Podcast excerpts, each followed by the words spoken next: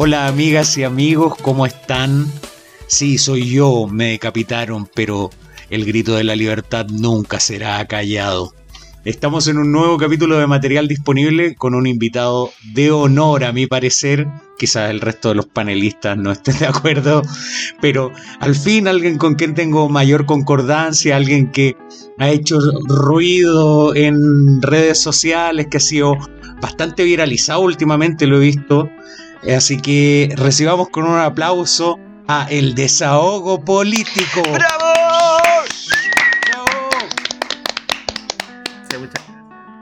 el honor es mío de compartir acá esta tertulia y gracias por, lo que me dices, mi estimado material disponible. Y, bueno, eh, espero que sea una muy buena conversación. Gracias por considerarme y saludo a toda la audiencia que escucha este, este muy buen programa nuestra audiencia son primates no evolucionados en general, así que no, no esperes mucho. Pero pluralista, por algo estás aquí con nosotros. claro, claro. Así que presentado a nuestro invitado, paso como siempre a saludar a Francisca. ¿Cómo está en esta semana de altibajo en todo sentido? Oh, esta semana.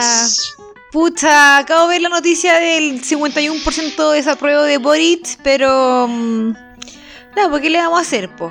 Yo pensé que íbamos, hoy día vamos a hablar de Jesús y de cómo hacer el huevito de Pascua. El Thermomix. Tú venías a hablar de eso. Sí, pero bueno, si quieres podemos hablar de política y, y el, el desaliento el que ha tenido el gobierno de Boric. Eso. Mira, qué, pesimista. Te tocaron pocos huevitos. Eso es. Y eso que recién estamos en el primer año de gobierno. Espérate al segundo o tercero. ¿Qué? Estamos en el primer mes de gobierno. claro. Pero bueno. Pero bueno. Eh, ahí vamos, vamos, vamos a analizar lo que, lo que se viene, lo que hay. Muy bien, pues Rodrigo, ¿cómo estás tú? Yo feliz, Juan, feliz. Súper contento, la verdad, eh, lo que está pasando con CC, eh, es muy bueno para Chile. ¿Quién es ese? ¿Quién es ese? Por favor, la jerga. Colo La jerga. Colo Colo. Yo pensé que la, la convención constituyente. Yo había pensado lo mismo. Colo Colo, hoy día Colo Colo ganó. Eh, ganó 2-1, quedó puntero. Eh, tenemos, estamos bien en, en, la, en la Copa Libertadores. Eh, una, una alegría para el país o para gran parte del país, digámoslo, hay que decirlo. Y eso, estoy contento por eso. Yo vengo a hablar de Colo Colo. Ah, no. Ese fue el momento patriarcal de. el momento ¿Ah? opio del pueblo, dirían algunos. Yo no. el fútbol totalmente, también estoy contento por Colo Colo, pero digamos también que nadie podría decir que algo bueno puede venir de la otra CC que es Convención Constituyente. Ah, ya vamos, ya vamos a llegar a ese tema, tranquilo. ¿Para qué te apuráis? ¿Para qué te apuráis? Digámoslo. Entonces, para empezar a extraer opiniones de nuestro invitado, que a lo que lo trajimos, no lo trajimos a otras cosas, no lo trajimos por simpático, ahora vamos a ver si es simpático.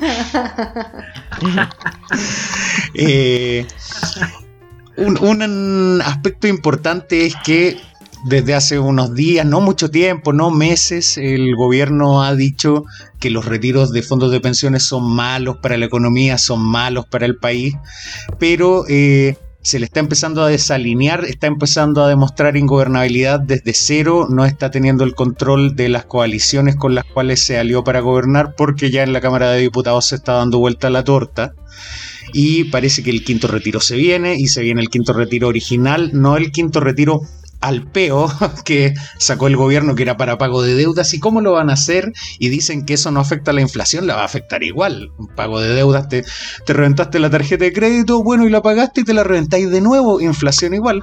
Pero bueno, ¿cómo, cómo ve el desahogo político esto que está pasando? Y particularmente yo creo preguntarle por la derecha, la UDI apoyando este retiro, que es en el fondo una traición a los principios, porque dañar el, sistema de pensiones y su conexión con el mercado de capitales eh, al nivel actual, proponiendo eso, es una traición a principios que se supone que deberían defender. Esta derecha es de papel, digamos. ¿o no? Ah. Sí, está. Eh, claro, no, mira, lo, me parece interesante lo que está ocurriendo principalmente con la figura de Pamela Giles, que está movilizando asombrosamente eh, no solamente a su sector de más de la izquierda, eh, eh, sino que estamos movilizando también a sectores de derecha. También hemos visto, por ejemplo, que se han acercado figuras como Gonzalo La Carrera, que es un republicano que, después se salió, tuvo harta controversia, y también se han visto otras figuras, bueno, como, como se ha visto también de la UDI, eh, claro, y efectivamente acá se está viendo algo que el gobierno no es capaz de como de controlar, porque la gente que votó por, por Gabriel Boric de alguna manera esperaba, en y eso yo creo que muestra un poco las cosas en contra de ser voltereta, porque parece, parecía ser que para algunas cosas ser voltereta es bueno, pero para otras es mala, como esta situación. La gente yo creo que esperaba que Gabriel Boric se diera una voltereta, porque efectivamente muchos sabían que eh, eh, él no ofrecía esto en su programa de gobierno de aprobar un quinto retiro, pero esperaba a la gente como tenía fe, como creen los políticos, esa, esa fe tan ciega que, que, si la transformáramos, la dirigiéramos a otro sector, quizás eh, creceríamos tanto como personas, pero no, la depositan en los políticos, ¿cierto? Y, claro, eh, Gabriel Boric les falló, lamentablemente, a todas esas personas que han, que de hecho, espero que Gabriel Boric no siga desilusionando al pueblo que lo eligió, porque si lo sigue desilusionando, o sea, el estallido que va a tener va a ser. Ay, ay, ay. Peor que el de. Y ya se están desilusionando. Peor que de los peruanos. Ufale. no, no, así que, eh, señor Boric, por favor, no deje de desilusionar a su amado pueblo. Que, que cuando usted llegó lo amaban, le, tiraban besitos, flores, cosas, regalos, y ahora le están puro gritando ser en la calle. Así que. los defraude, pues, presidente de la República, presidente Boric. No los defraude. Eh, hay, hay, mucho hay mucho de culpa y eh, en la misma izquierda como eh, el bot de izquierda y, y, lo digo le digo bot porque en realidad se comporta como un bot pero es una persona y que es súper militante eh, y estaban, no sé, a tres días de que está, eh, había sido electo aplaudiéndole todo, oye mira, sale, sale a comprar pan, oye mira, sabe hacer caca, se sabe limpiar el poto, eh, todo ese, a todo ese fandom tengo que decirles hoy día que son unos nefastos culiados porque eh, lo único que hicieron es aumentar expectativas dentro de un gobierno que tenía, primero, mala expectativa porque son primerizos en todo. Segundo, eh, estamos en una situación geopolítica que, es eh, compleja. No digamos que es como Piñera cuando asumió, cuando asumió Bachelet. Entonces, eh, había que mantener ahí a raya la expectativa, no, no, no crear más, no, tratar de hacer un culto a la persona y al final eso sale, hace que la gente vaya para atrás. O por último, como agarrar este, esta como cosa emotiva y por último después... Eh, la épica claro, con tal de, tomar a la gente por la cosa emotiva y después como concretar, ¿cachai? Mm. Pero no vaya a sobrevivir de puros besitos y corazones, ¿cachai? Pero es que apelaron a la cosa emotiva en la campaña, se gastaron esa carta en la campaña y ese fue un problema grave a mi juicio en ese sentido, aunque yo aplaudo, por ejemplo, cómo reaccionó Boric cuando estaba la señora y le decía, ¡Oye, Boric, el quinto retiro!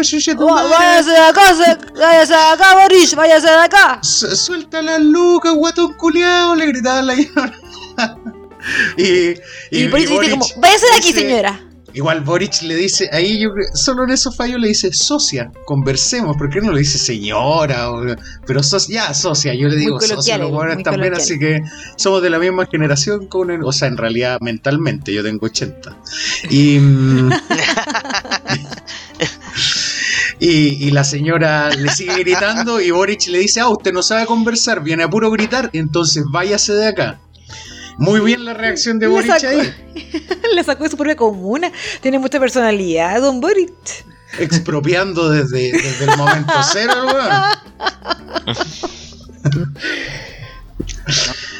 Ahí, claro, esa, ahí se mostró cómo estábamos.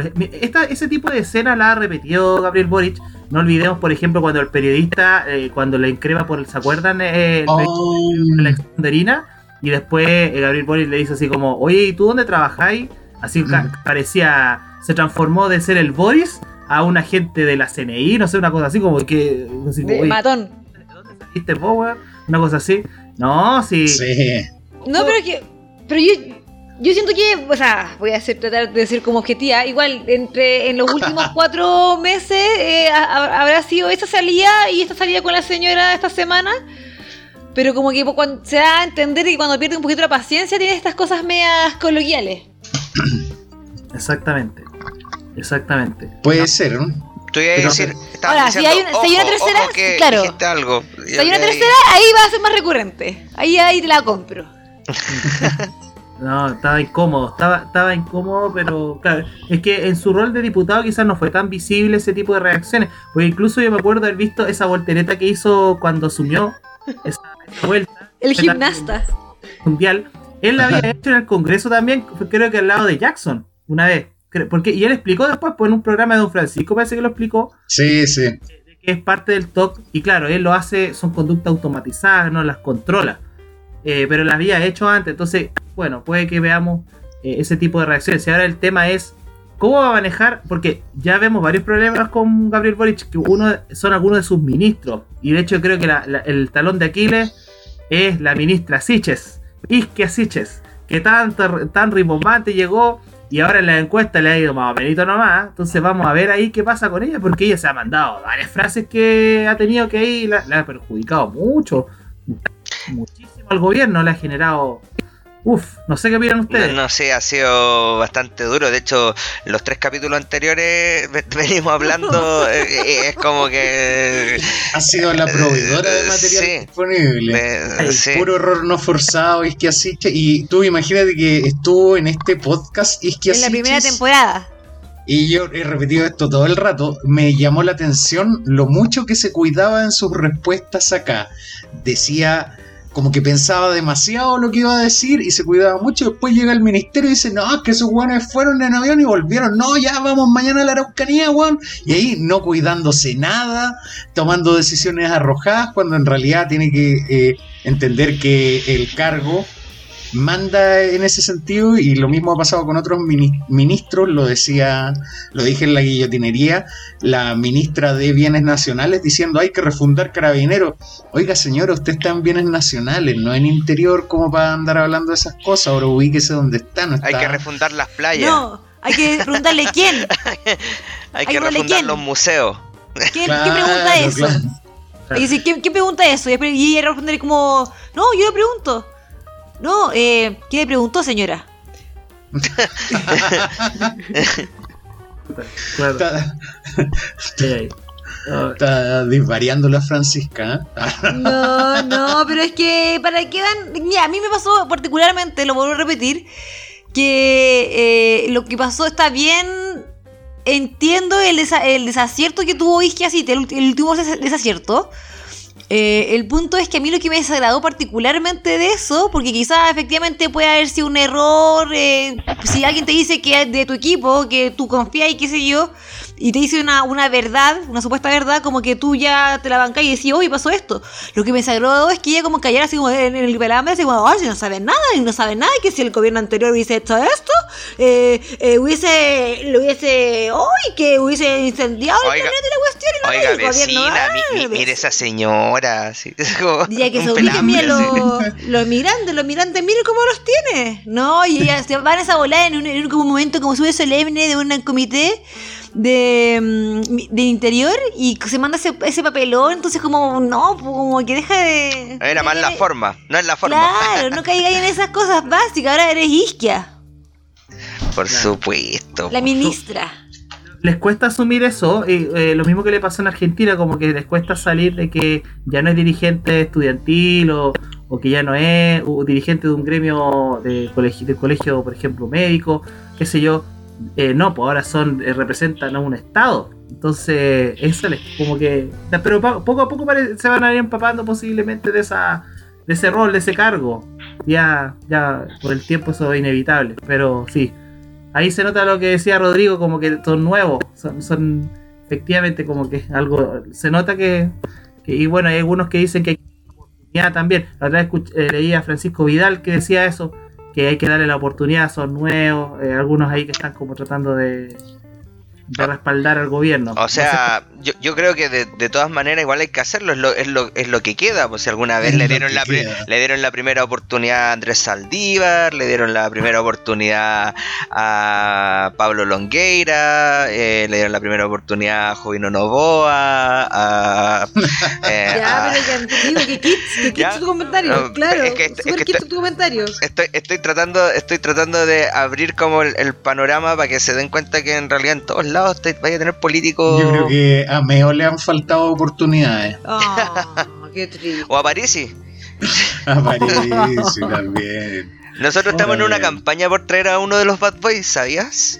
¿En serio? Sí, estamos en Ah, una campaña. Sí, sí, que venga alguno, que venga alguno. ah. Ojalá, ojalá puedan ahí. eh, Yo, yo tengo, pero profundas dudas de, de lo que dicen, de, de su A discurso. A mí no me Eh, gustaría a mí- mucho porque como son tan malotes, como que pueden generar algún desacierto, algún malestar a la gente. eh, Me da eh, miedo. A mí, a mí lo que me, a Puede separar al país, puede es- separar al país. A mí lo que me da miedo es la manera que tienen de incomodar a la elite. Bueno, eso es ma- maravilloso, maravilloso. No, pues cuidado que la elite se va a hacer pobre ahora. Kaiser, ¿cachai? Oye, no incomoden tanto a la elite, pues bueno, ya paren el deseo y no- nos vamos a quedar así. Oh, pura maldad. Oye, y- pero tienen al partido de la gente votando a, favor del quinto retiro. Por Tampoco favor, ¿de qué pueden- Estamos no- hablando. ¿Viste? Y yo creo que esa es la representación máxima de que el populismo se ha tomado por completo el Congreso. Entonces ahí aparece uno de mis grandes temores, porque al menos en las encuestas que algunos de los primates no evolucionados dicen son encuestas pagadas, son encuestas pagadas. Aparecen encuestas que dicen que eh, se rechaza o que la mejor probabilidad está teniendo eh, rechazar y que el Congreso reforme. Y que el Congreso reforme, weón. Están enfermos por loco, rechazar y que la weá se quede ahí o rechazar y hacer una nueva weá, pero con puros buenos con ciertos requisitos de currículum, por ejemplo. Porque, porque Sí. rechazar y que el Congreso Eh, eh, reforme Eso de entregar todo en bandeja, váyanse a la concha de tu madre, cerramos por fuera. Si, si, si sale esa wea, yo me voy del país. Soy, me- eh, agarro mi capital y me viro. Propósito de las encuestas pagadas, eh, Karina Oliva dejó la escoba ahí con ese tema. Oye, sí. Ay, ay, ay, cómo se escapó. Karina Oliva está enojada. Oye, yo creo que. No, yo creo que te- la lección de todo esto es que no te hagas enemigo de Karina Oliva porque si se enoja, se ha ar- ardido Troya por todos lados alrededor de ella. Se olió con Jade y dejó la escoba. Así que un saludo para Marta Lagos ahí, para que después nos cuente cuánta platita recibió ahí del presidente cuando estaban en campaña. Cuéntenos, pues. Ahí no. Pucha, yo ahí. Yo, suelta la papita. yo voy a decir que estoy un poco triste porque Marta Lago para mí era una referente. Eh, el punto es que igual le, todavía le voy a dar el. el, el- ay, ¿cómo es el tema del tema de la duda? ¿Cómo se llama? El, ¿Beneficio de la duda? Ah, el comodín el de la beneficio, duda. el beneficio de la duda, claro. Me reservo, Eh, claro. Porque igual todavía como que la fuente es media dudosa. Aquí mi, yo tengo un, aquí un, un informante que se llama Rodrigo que me mandó el link y todavía no sé muy bien cuál es la fuente. Pero... La, la fuente de uno de los Bad Boys. Te, te mandé Es del Instagram no, del, los del son Malotes, que son muy malotes ellos. Tú lo, ten- lo tienes con un filtro para la Deep Web. claro. Solamente hackearon, hackearon el sistema y se metieron las cosas de Marta Lago y de y las conversaciones con la Marta Oli- y con la, Oye, con la Karina Oliva. Karina Oliva. Qué, increíble todo, todo el daño que está haciéndole daño. Yo creo que eso, Es un va- daño, gra- es grave, es grave. Ese daño es muy grave. Es como estructural. eso realmente ella está muy enojada y ya, pero despotricando contra a- hasta contra su propio sector. O sea, es, es bien como interesante lo que está sucediendo ahí. Cómo se hacen peor entre ellos mismos. Eh, y yo creo que ese va a ser un verdadero dolor de cabeza para Boric. Karina Oliva, que veamos cómo lo hace, porque uff, se ve difícil de solucionar ese No, tema. Va, a ser como aparte- el osandón, el osandón de, de la izquierda. Es que, es que no tiene Uy. nada más que hacer. Piensa que perdió dos elecciones con así. eh, por estupideces, por estupideces. eh, y las últimas posibilidades eran cargos y no le dieron cargos porque quedó manchada políticamente por los desayunos cinco palos. Entonces, eh, ¿qué- ¿de qué vive vos? ¿De qué va a comer? Del show político, po. Entonces ahí... Porque Como la nadie la quiere ya, farándula. po. Farándula política. Yo le recomendaría que se mandara un, un Javier Parada. ¿Cómo? Sí, eh, eh, eh, eh, eh, cruz- cruzar para el otro lado, porque ahí la van a querer harto. A lo mejor el Partido Republicano lo acepta porque a ellos también les encanta el cagüineo y todas esas cosas. Sí, po. Aceptan. Sí. ¿Te imaginas tú ahí? Mira. Me lo tú. imagino en RN. Al, la- al lado- al lado de la, de la Camila. Flores. con, con Charpe. No, pero el Char Abrazada. también está metido con problemas de plata, pues ahí también hay todo un tema con desbordes, el Char, pero a lo mejor ahí los dos son dinamita, anda, sabes tú, chuta. ¿Cómo eso? A, a- a- Chalper nosotros ya nos hemos aburrido de hablar de la verdad de las cosas. Es, casi la definición del programa, prácticamente. El, el- el nombre lo pusimos pensando prácticamente en Chuta. Oye, hemos descuerado a todos los políticos aquí, ¿quién se nos está escapando? Eh, eh, hagamos un checklist de todos los Saldívar, Saldívar, Nuevamente Nos falta la Lago. Saldívar. Villi, Villi, no sé. Vigi, weón. Vigi, oye, Vigi, un charlatán eh, aprovechando los vicios de, de, eh, la presencia ineficiente del Estado, dirigiendo empresas en forma de interlocking, es decir, empresas que operan en el mismo mercado, siendo el director de varias de ellas. Y mira. eso, eso es uno de los problemas por los que yo digo que aquí Sí, viva. Nunca hemos, Viva, hemos, eh, tenido una, una sociedad realmente liberal, realmente capitalista, porque, por ejemplo, los, las mismas personas ocupan muchos directorios, es cierto que son grupos muy acotados y que no, no sueltan la silla. Ya, pero para- pongámosle para los nombre, cor- corpora- corporativismo. Le ponemos nombre, ya, ok, listo. Ahí está encachiga- encas- encasillado, perdón. Corporativismo, sí, sí. Eh, eh, eh, el mismo Liberales corporativismo que va a comerse al gobierno actual.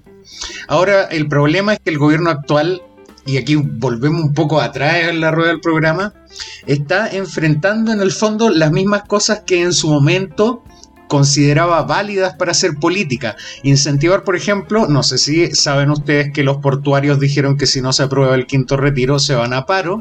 Así es. ¿Y a quién le gustaba hacer esa cosita antes? a estos compadres. Por ahí anda un tuit de la actual ministra del Interior, Isquiasiches, que cuando los portuarios amenazaron con un Ah, paro, ah. decía, afirma de los chitecos Piñera, le poníamos. chilines. y ahora, ahora ella va a tener que enfrentar ese paro de los portuarios. Entonces, las cosas que ellos incentivaban, bueno, ahora las van a hacer para presionarlos y ahora están del otro lado, del lado que maneja la billetera fiscal, que digamos el aspecto más importante, al menos a mi juicio, de los aspectos del Estado que maneja. Y todo lo demás chimuchina. Si tenía harta plata en la billetera, puta, podía hacer lo que queráis, si tenéis poca, no. Y dado que manejan la billetera fiscal y estamos en un contexto bastante difícil, no pueden tirar la plata en la chuña, no pueden decir que sí a todo y van a tener que ponerse duros y priorizar. Y por eso es que fueron al paseo a la moneda con un adulto a cargo que es Mario Marcel. Pero Mario Marcel no puede controlar al curso de 40 hueones diciendo weá. po. Damos de paseo. Tit, tit, tit. El boy se robó el sombrero del profesor. ¿Quién? Yo, sí, tú, yo no fui. Qué buena forma de narrar los hechos ahí. Oh, notable, notable, notable. Claro, entonces, en, es- en ese sentido, ahora que están en el otro lado, ¿cómo lo van a hacer? ¿Van a tener la fortaleza? Ya parece que no lo han tenido con el quinto retiro. ¿Y qué pasa con las demás iniciativas que vaya a vomitar este Congreso populista? Porque ya estamos claros que es un Congreso populista. ¿Qué va a hacer con las demás iniciativas de ese tipo? ¿Qué va a hacer cuando mande un proyecto de ley y se lo escriba todo de nuevo el Partido Comunista, siendo una especie de oposición en las sombras? Porque eso es lo que está haciendo el Partido Comunista, que dijo, no, nosotros sí vamos con el quinto retiro y le dejaron la soga al cuello al gobierno, que dijo, ya hagamos un proyecto en que no haya inflación para pagar las deudas. Weón, va a haber inflación igual, po.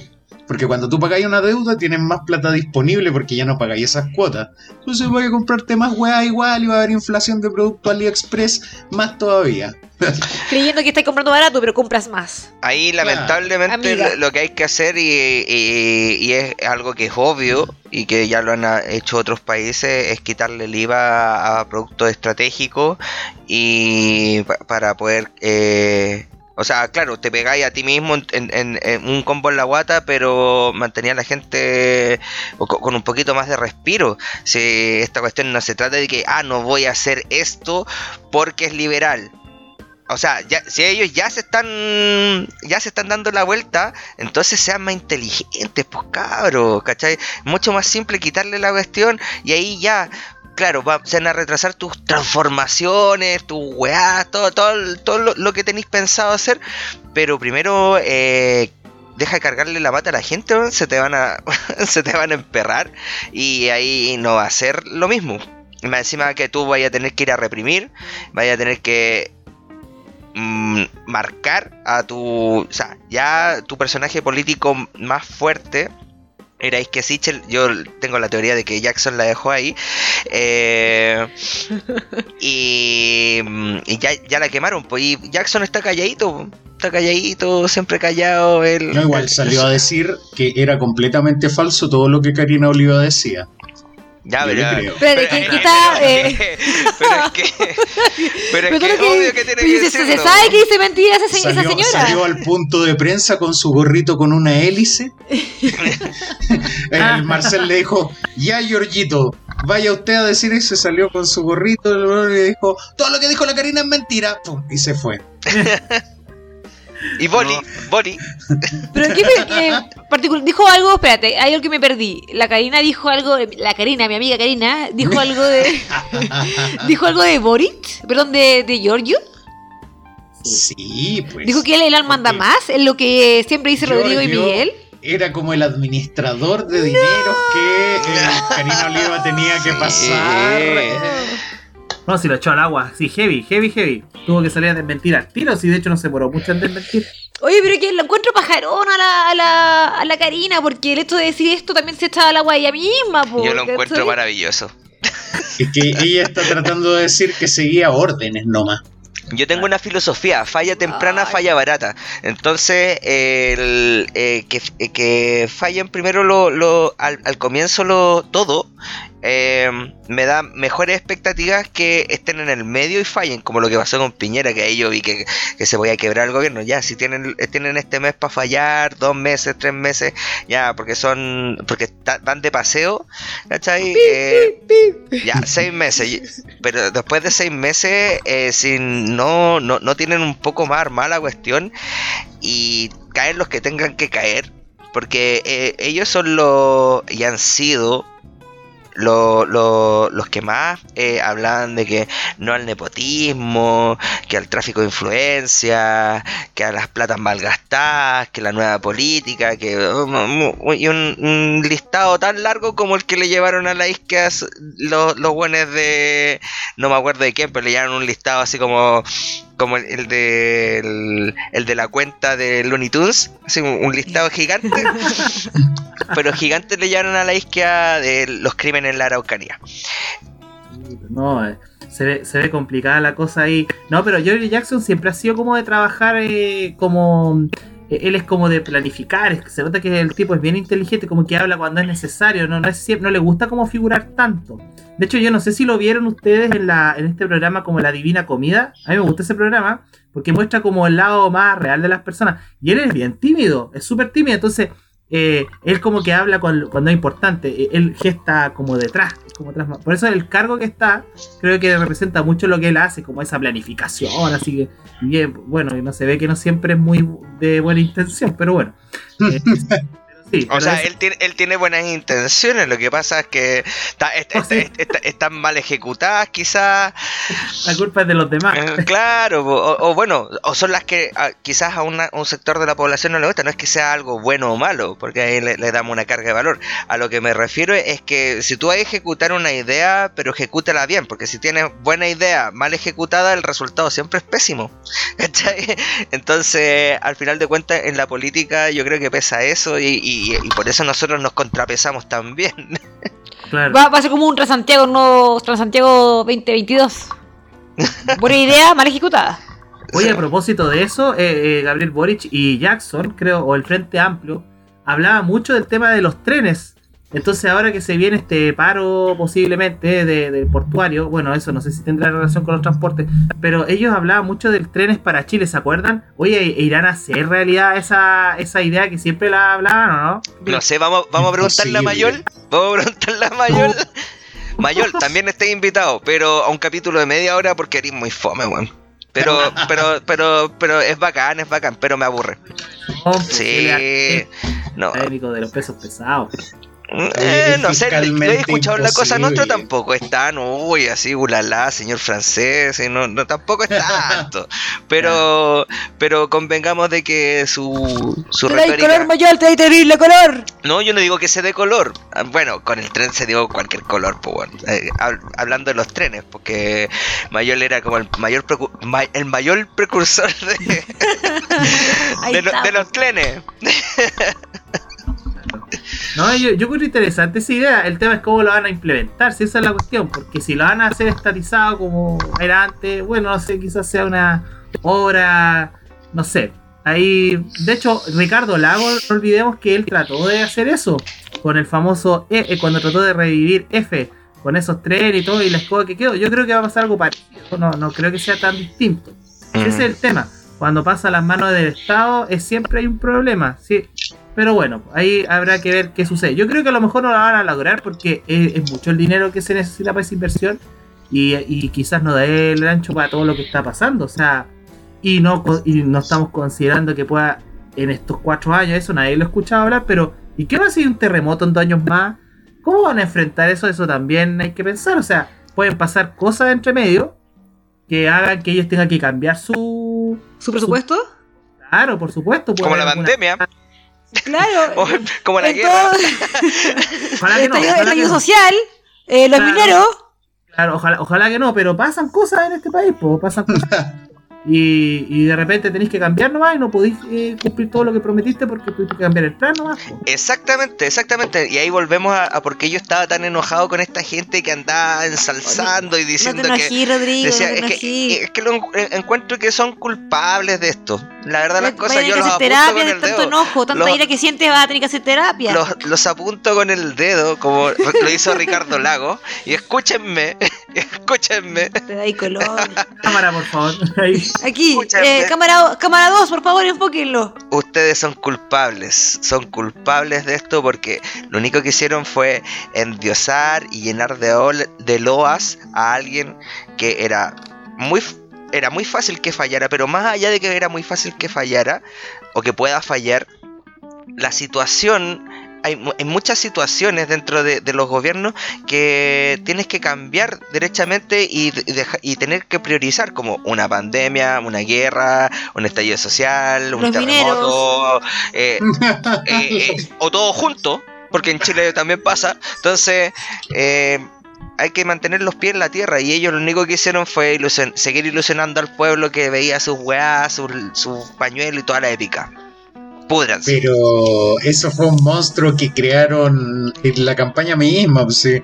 Toda eh, se planteó la dualidad de Boric o el fascismo y además de eso era como pues, estábamos en una plaza y faltaba gamba para la chela, llegó un weón y puso Luca, ese weón era Gabriel Boric y no sé, y otras historias no sé, y estaba no sé dónde y hacía El frío, meme. y me dejaron en una chaqueta y el weón era Gabriel Boric y puras weas así, weón, qué terrible. Qué terrible, entonces esa, esa idealización sí fue un culto a la persona en realidad, po. y el culto a la persona se está yendo a la mierda porque de verdad puede sonarle a usted eh, primates no evolucionados, Monos. algo- Ya, deja de maltratar a la Acá- gente que no acá, escucha, bueno. po, weón. Algo exagerado, pero de verdad ya he visto tanto video de Boric que de verdad actúa como cantinflas que de, de verdad que no puedo dejar de reírme. Ese que va a saludar a Elizalde y justo antes de saludarlo en una sala de la moneda, ¡fa! se sube el cierre. Ah, sí, sí, sí, lo vi eso. Sí, lo vi. Puta la weá. Y uno que va bajando por la escalera al patio de los naranjos y, y se tropieza. Después se pone los lentes, se saca los lentes, mueve la silla para el lado y le pega la silla a una señora.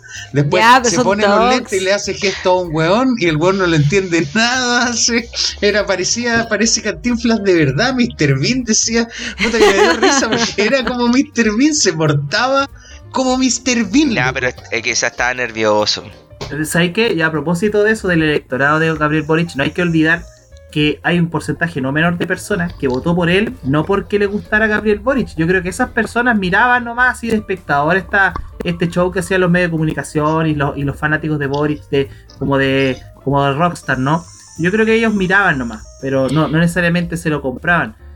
Ellos votaron muchas veces, muchos de ellos votaron porque les detestaba el conservadurismo del otro señor que creía que iba a ganar por un margen estrecho. No olvidemos que José Antonio Cast creía que iban a, ganar o perder por 30.000 votos. Estaban Nada.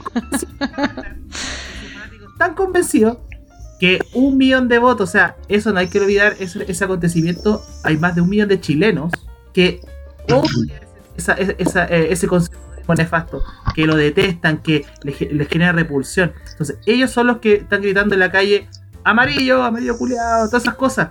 Y no necesariamente están, eh, es porque les gustaba Boric, sino porque, o no olvidemos los votantes de Sichel también, hay muchos votantes de Sichel, muchos votantes de París, y que ese es el gran error de, y acá voy a hacerme cargo de esto, de los Bad Boys, que les dan el gusto a ese, a ese grupo pequeño del partido de la gente que es más de derecha, cuando la gran mayoría, y eso lo midieron incluso la encuesta, la gran mayoría votó por Boric, porque les carga el conservadurismo, le carga esas mentiras, todas esas campañas de fake news que hacen, toda esa... Eh, entonces, ellos también son votantes de Boric, y son los más críticos y ojo que se están haciendo cada vez más presentes, más notables y votaron por Gabriel Boric.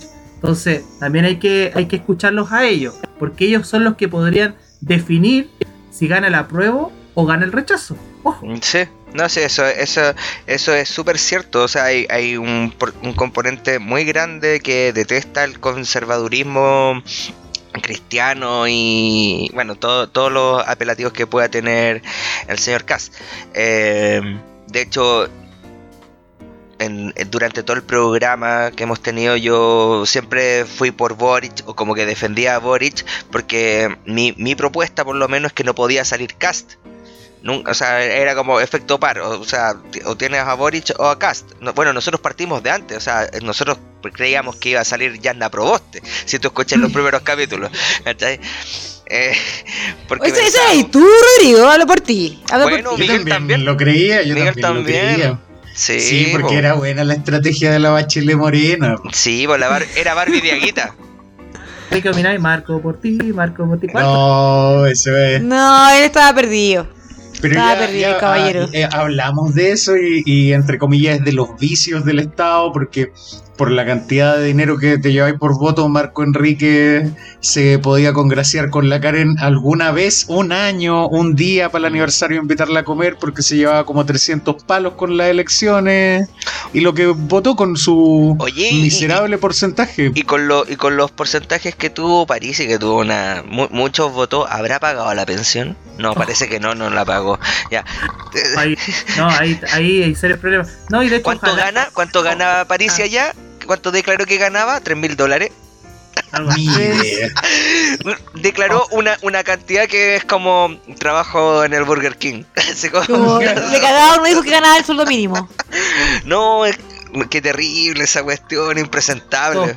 ¿No? Se sepultó, se sepultó ya si ya era una opción, pero ojalá eh, pongan a otras caras en el partido de la gente eh, y que él apoye desde, desde, digamos, desde su casa como está en Estados Unidos, porque es una muy buena idea la del partido de la gente, ahora se ha visto, de hecho, ahí no hay que olvidar la primera acción que hicieron los de la bancada de ellos, ya que lo encontré muy interesante, que fue negociar con la con el oficialismo, con los diputados de, de- de izquierda principalmente, o, o la- el oficialismo, ya, y eso le molestó mucho y todavía recuerdo cómo Johannes Kaiser salía, oye, mira cómo están votados, están, están eh, coludidos con la izquierda, decía, oye, entonces, la vieja Cusete salía el Johannes Kaiser. ¡Ay, qué divertido! Y, y eso, y eso Kaiser renuncia, weón nefasto. Sí, terrible, ter- terrible ese weón, terrible ese weón. De mierda. Nos- nosotros, nosotros también lo aborrecemos. Son algunas de las personas que definitivamente no estarían acá. Yo, la verdad, por, por respeto a la Francisca, yo no, no, lo aceptaría. No, sí, él es una persona detestable. Ni Yo no entiendo cómo gente. Izquierdo. Son como los Yo dos ten- únicos que sí. yo digo que no. Tendría hasta Gonzalo en la carrera para que me viniera a contar Yo mentiras. traería a Johannes Kaiser. No, No, yo no entiendo por qué hay no gente. No, Miguel, Miguel, le vaya a bajar. Le vaya a bajar. Yo no estoy No. Miguel. Saquen a Miguel, saquen a Miguel del grupo, sáquenlo, sáquenlo. Desconecten el micrófono a Miguel, desconecten el micrófono, no era una editorial, desconectenlo. está ahí guillotinado, weón. Sí, sáquenlo, Nunca sáquenlo. va a ser callado. Se dice que Miguel, se dice que Miguel se ha separado dos veces porque por misógino. Por, algo es. en el programa de Se la dice que, ¿Lo, vi- lo viste, Francisca? Cuando No lo guillotinaron a, Miguel, antes que lo gui- guillotinaran, este weón gritó ¡Freedom! No, no dijo el río, me dijo como ¡Johannes! ¡Por ti! No, pero yo le invitaría porque ¡Misoginia! los aires de grandeza y de y de ¡Los hombres son intelectual que superiores! sin, sin haber terminado una carrera ese ese speech en alemán para hacer un, un- eh, un- una comparación burda está Y para lucirse, completamente o fuera sea, de hablar lugar, alemán, claro, se hablar alemán y qué me importa ¿Qué que se vaya a hablar alemán si ni siquiera terminaste tu carrera, tú tampoco, Guatón culiao, weón. Mira, ¿sabes cuál es el problema de Johannes Kaiser? Mira, él es como si Rodrigo Rojas Vade hiciera propusiera una ley anticorrupción. Ese es el problema. Problema. Entonces, eh, es eso. Y el tipo a lo mejor es un tipo que sabe mucho, pero es un corrupto. Entonces. eh, Y no se da cuenta tampoco de, de, de, de la contrariedad de su discurso. Si ese es el problema. No está ni ahí. Es como que lo No le- repite como loro. No les importa a la gente. Ellos creen que ellos son como seres eh, iluminados. Ah, es como un mormón ese culiao, así ya. Pero ojo que Ike Asiches cree lo mismo. Ike Asiches, le- ¿leyeron la columna de Daniel Matamala donde analizaba el talón de Aquiles? Lean Sí, esa lo vi. columna, ahí- Ya, es lo mismo. Pero es que, pero es que Daniel Matamala tiene las mismas características también, entonces como que Ah, bueno, es- se anula. Como- Es que la gente, es como, la es como de- Renato Garín. Tiene la misma Mira, también la se anula. La gente debería comprender, en el fondo tiene que comprender y lo va a comprender chocando con un muro muchos de los que tenían esta visión idealista de Gabriel Boric de que todos estos políticos sin, sin excepción de color, salvo quizás algunos casos que todavía yo no conozco ni se me ocurre un nombre de inmediato, tienen su propia agenda. Lo que ellos quieren no es lo mejor para la gente, es llegar ellos al poder para darle lo que ellos creen mejor para la gente. Y esa agenda propia significa que algunos digan cosas para simpatizar a- a la- al votante, como quizás Pamela Giles, y ella debe creer que lo que propone es lo mejor y debe estar, debe irse a acostar tranquila diciendo, ay, qué bueno que los nietitos los tengo cada día mejor a los nietitos. po". Claro, haciendo pagar cada vez a la gente más pobre más inflación con sus proyectos de mierda. Eh, Yo creo que la Pamela Giles debería hacerse un. OnlyFans, weón. ¿Sí? Un OnlyFans. bien, con su pluma mágica. Sí. ella se maneja muy bien comunicacionalmente. Yo creo que eh, es uno de los personajes políticos hasta ahora del año. Yo creo que- Eh, y también ha sido muy este cómo utiliza los distintos argumentos. Ahora, por ejemplo, ha usado argumentos liberales para defenderlo del quinto retiro cuando habla que los políticos no tienen que meterse en el bolsillo de la gente, robarle a la gente. O sea, está usando. A, a mí me agrada mucho esta papel Gil, ojalá se mantenga en esa línea que está mostrando ahora. Y desconozco por qué. Y también vieron cómo interpeló a Carol Cariola. Estaba con una cara. Yo no, yo no recuerdo haber visto a Carol Cariola incómoda antes. Así como, porque ella siempre se ríe, es muy segura de sí misma. Es como la Claro. Carol Vallejo. O sea, que son muy Sí, sí. mucho trabajo personal, se nota mucho ella. Pero estaba incómoda, ella, así como unas caras que ponía.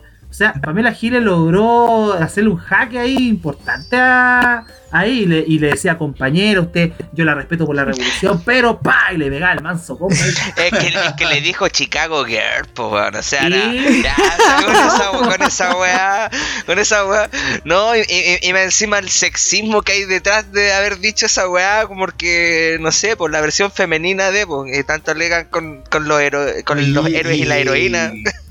Y la dio vuelta, y la dio vuelta, porque Carol Cariola dejó de estar con el gobierno y apoya el quinto retiro. A mí me llama la atención. Porque tiene su propia agenda para llegar al Ah. poder y darle a la gente lo que ella cree que es mejor para la gente, hambre. Eh, a mí, a mí, a, a- a mí me llama mucho la atención porque esto cu- cuando Hambre para que siga existiendo el país- el Partido Comunista.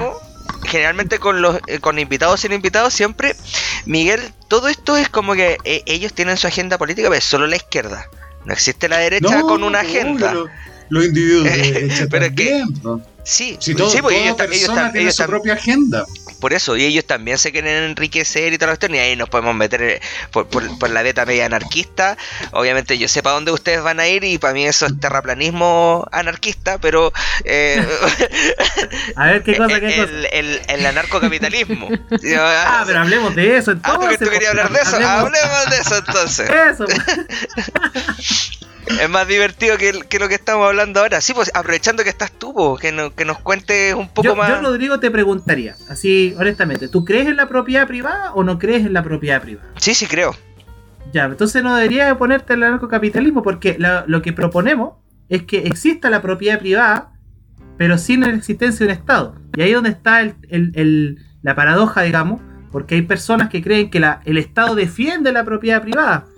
Y bueno, los que no creemos en el Estado decimos no, pues si lo que hace es vulnerar. De hecho, ahora tenemos una amenaza que está ahí latente, pero eh, digamos no, no, no muy presente ahora, pero está, que es la nacionalización de los fondos de la FP, que no está en la convención, porque hasta ahora en la convención no, ya lo rechazaron, lo aclararon, que no quieren nacionalizar y todo, pero está en el Congreso.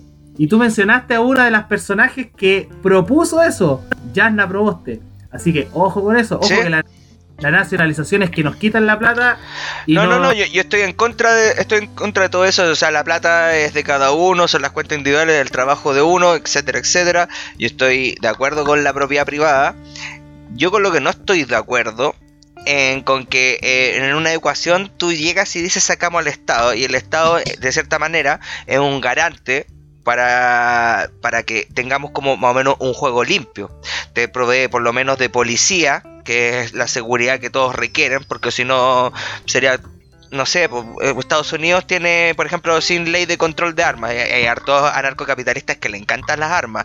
Entonces, te podría agarrar a balazos con tu vecino y, y arreglarte eh, si- sin Estado, sin impuestos. De hecho, Me voy a Eh, ir a la de hecho, el anarcocapitalismo- anarcocapitalismo. de hecho, para mí el anarcocapitalismo existe actualmente.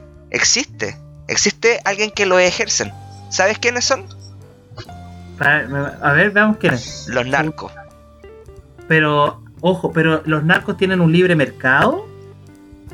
O sea, ¿alguien les regula el precio de lo que van a vender o no? No sé. Ellos, po, ellos, ellos, ellos Por eso, po. abusan, pero eso no es libre mercado, po. El libre mercado es cuando eh, el mercado, básicamente las personas, en base a las necesidades, Y aquí un Eh, mercado de drogadictos, eh, también lo mismo, en base a las No. necesidades te pueden... te- y, Sí, y no, pero- y- y- y Pero no tiene es un estado. mercado en que no podéis entrar libremente, porque está, eh, claro, es un monopolio, ¿Por es un monopolio en control de la delincuencia. Eso es, y, está en control de la delincuencia porque tú como Estado lo prohibiste O sea, y como lo prohibiste, nadie yo- que no yo- sea delincuente va a hacer esa Es, que- actividad. es que claro, si lo, si lo vamos, vamos al, al hecho valórico de que son delincuentes, claro, sí, eh, lo podemos criticar, pero como modelo opera por fuera del Estado, no, no tiene, es, un mercado que es y que se regula en base a la demanda de su de sus demandantes, ¿no? de hecho, yo te digo, si eh, liberalizamos el mercado de las drogas, ya yo estoy a favor de la legalización de las drogas, por ejemplo, que eso es, eso es una muy buena estrategia para liquidar a los narcos. Pero como no existe eso, como el Estado es el que, inter- el que interviene, por eso eh, no estoy de acuerdo en que exista un libre mercado de droga y por eso existen los narcos. Es al revés. Los narcos existen porque hay un Estado que está prohibiendo a las personas consumir, producir, etcétera. Si, le- si liberaliz- liberalizamos eso, de esa manera vamos a liquidar a los narcos porque les vamos a quitar el mercado. Ahora las personas van a incluso podrían consumir a mejor precio o de mejor calidad o a más conciencia, porque lamentablemente cuando tú estás en un país como Chile y queréis consumir, tenéis que ir al, oye, ¿dónde voy? A este. Ah, claro, y, y, y Es, confiar es que si, es que si no fu- tenéis ni, ni seguro. O ahora se está liberalizando un poco más. Hay personas que son más cultas o tienen sus propias. Pero son muy pocos. Si existiera una, una cultura de más, más de, digamos, de incentivo personal, que es lo que no existe en Chile, porque hay mucho conservadurismo. Y ojo que el conservadurismo también es de izquierda. También hay mucha gente de izquierda que es muy conservadora con Sí. por supuesto. No, si tú eres drogadicto, eres un delincuente, así como, y si tú consumes droga, eres un no sé qué. Entonces, ahí también es un tema importante, o sea, cuando se liberaliza el mercado, cuando las personas tengan la posibilidad de, de hacer uso de su libertad plena, ahí realmente van a poder eh, gozar, no como existe ahora, que donde existen policías que, que, apoyan a estos narcos, donde existen jueces que se hacen los tontos, no olvidemos lo que oh, por supuesto, por, supuesto que, eso, que el entrelace existe y por eso también existe también el entrelace entre las empresas y, las corporaciones con el gobierno, porque obviamente todos quieren sacar su parte y todo el tema, sí lo entiendo. Claro, todos van a parasitar del Estado, pero lamentablemente tú tienes una geografía, un, país entre comillas que defender, porque no, no, no, no vivimos sin frontera, entonces lo que pasa acá, nosotros nos preocupamos acá y tenemos que tener militares, por poner un ejemplo. Y tenemos que tener policías y tenemos que tener una, una, cierta cantidad de cosas que son como mínimas para un país para, que, para tener una soberanía y todo el tema. Porque si nos vamos a, la propuesta que es como anarcocapitalista, eh, tendría que ser como todo el mundo. Por eso yo siempre he dicho que es como una utopía. ¿Cachai? Porque a lo, a, lo, más, a lo más, a lo más podríamos optar a un minarquismo. Que vendría a ser como algo así como el Estado, eh, pero eh, reducido al mínimo, proveyendo de salud, educación es más, ni siquiera, ni eh, eh, siquiera. Pues, entonces, y, eso, y eso que, eh, ¿cómo tú puedes mantener la cancha si tenés desigualdad? ¿cachai? Si tienes monopolio, tenés corporativismo, y son todos también cánceres del mismo liberalismo, porque la gente, en su ambición personal, trata de acaparar lo, lo, no sé, o por, por, ejemplo la herencia. Los, los mismos capitalistas son súper defensores de la herencia. Entonces, si primero destruyamos todo eso y después pensemos en, liberalizar y toda la cuestión, porque si no va a ser seguir entregándole la plata a las grandes corporaciones y, fin de todo. Sí, no sé, te entiendo, Rodrigo. Mira, sí, acá hay que entender, te entiendo, porque ocurre en Chile. Tú estás haciendo una radiografía de lo que pasa en Chile y en otros países también. En es peor de lo que tú estás. Pero te lo quiero poner en esta, en esta situación. ¿Cuál crees tú que es el destino natural de una empresa que malas prácticas desde, desde los dueños hacia abajo. ¿Cuál es el destino? Que quiebre, pues. Ya. Y eso es lo que no ocurre en un Estado. Porque, por ejemplo, voy a ponerte el caso de la TAM, que un sector de derecha conservadora proponía a quebrar esta empresa. Y si uno se pone a pensar en la TAM, no sé si alguien ha tenido experiencia, yo he tenido muy he escuchado algunas experiencias nomás, y después de incluso vi muchas peores las terribles malas prácticas que tiene con sus trabajadores, etcétera. O sea, no hay muy buena experiencia de la TAM. De hecho, uno como consumidor también. Creo que no es una muy buena empresa. De hecho, creo que la fusión le hizo muy mal a la TAM. ¿ya? Eh, ahí no sé qué pasó. Ahí quizás los dueños, no sé, no les gusta la empresa, no les gusta el. no sé. ¿Qué, qué, proponen? Que el Estado inyecte dinero para que esta empresa no quiebre. Entonces, ese es el problema. Entonces ahí es donde el Estado es el principal responsable. Entonces, ¿qué pasa si eliminamos ese órgano que que no le da el el natural a las empresas que son malas. Es que a veces, es que a veces. Banco, Banco de Chile, el señor Luxi. ¿Cuántas veces iba a quebrar ese banco? El Banco de Chile es horrible, es un pésimo servicio, malo. Yo conocí gente también que trabaja adentro, dicen que tratan mal, o sea, como que no hay buenas condiciones de laborales. Que... Entonces, ¿y cuántas veces el Estado, no olvidemos a la señora Bachelet que está en la ONU, cuántas veces le dio favor al señor Luxich? ¿Cuántas veces para salvar esa hueá de banco? O sea, ahí está el corporativismo, ahí está el corporativismo y es por culpa del Estado. Entonces, lo que decimos es, oye, ya, pues saquemos esta cuestión, pues cortenla, ¿cómo, cómo más encima, en base al robo legalizado llamado impuestos, le estamos pagando esas empresas de mierda que entregan un mal servicio? No, sé, lo, lo que pasa es que horrible, malo, Lo que pasa, lo, que pasa es que ahí volvemos, yo creo que a la, discusión que es verdaderamente importante y que es filosófica, que es de que el Estado debe existir o no debe existir, y en realidad si el Estado es ineficiente, producto de que es operado igual por privados, porque está la empresa privada metida ahí adentro también, y también los propios intereses de las mismas personas que son elegidas en los cargos representativos para poder enriquecerse. Entonces, eh, eh, al final todo gira igual en torno a la libertad individual y de que cualquiera puede optar a una posición de poder y acaparar. Entonces, eh, el punto ahí, al final de cuentas, siempre es culpa de las libertades personales de cada uno. No. Sí, No, pues, pues, sí, porque- porque, al, al- porque al fin- ya. al final el Estado es lo mismo, No, porque la organización es lo mismo. No, Pero pero, entonces el Estado tiene que tener menos poder. po. El Estado no tiene que iniciar actividades en ciertas materias, no tiene que nombrar personitas que Ya, van a y- decidir ahí por todos espérate, y espérate. a los que se van a acercar los empresarios porque esa personita decide algunas cosas que como empresario pueden afectar tus ganancias Ya. y le voy a ofrecer plata a esa personita. Por y digo ejemplo. personita despectivamente porque esos son. Conectémoslo con la pauta. Ahora que tú estás diciendo eso, que yo ya sé que lo que vaya a decir y nuestros auditores lo han escuchado basta. Así que, pero Sí, sí, mucho, pero mu- mucho. no lo que está diciendo po. ahora lo, Si los lo han escuchado. no evolucionados No aprenden por importa, repetición. pero, pero por ¿Acaso ejemplo, esto es una, un podcast de educación. Miguel? Es un ¿Cómo podcast- que se le ocurrió que las FP eran malas? Porque durante 20 años había un hueoncito rayando en una muralla, no más FP, no más FP, lo roban, lo roban. ¿Qué pasó con la constituyente que, que quiere sacar el Senado, por ejemplo? Ahí son menos políticos, po. Sí, pero es que ahí ¿a dónde menos políticos van a poner más políticos ahora? Van a haber más políticos. O sea, mira, van a crear un órgano que va a tener menos autoridad y que va a tener más asesores. O sea, no, es al revés, al revés. Si, si ahí la convención está muy mal ahí. O sea, mira, la, la convención constitucional tenía la oportunidad de, de hacer un país mucho más libre cuando eh, fomentando la autonomía regional y ahí hay que echarle la culpa al Partido Comunista y a los y a la derecha completa que se opusieron ellos porque el Frente Amplio de hecho di- discrepó al Partido Comunista les dijo así como oye qué les pasa votaron a favor de la autonomía regional la posibilidad de que las regiones pudieran eh, legislar subir o bajar sus propios impuestos y tomar decisiones más Sí, Eh. no, sí me acuerdo de esa votación. en esa cuestión de la, de la asamblea no sé cuánto que tiene menos atribuciones que regional, claro. Claro, entonces eh, tuvieron la oportunidad, yo creo que eso a la gente no le ha gustado, sobre todo a las regiones, Antofagasta, etcétera. En fin, no, ahí se han equivocado.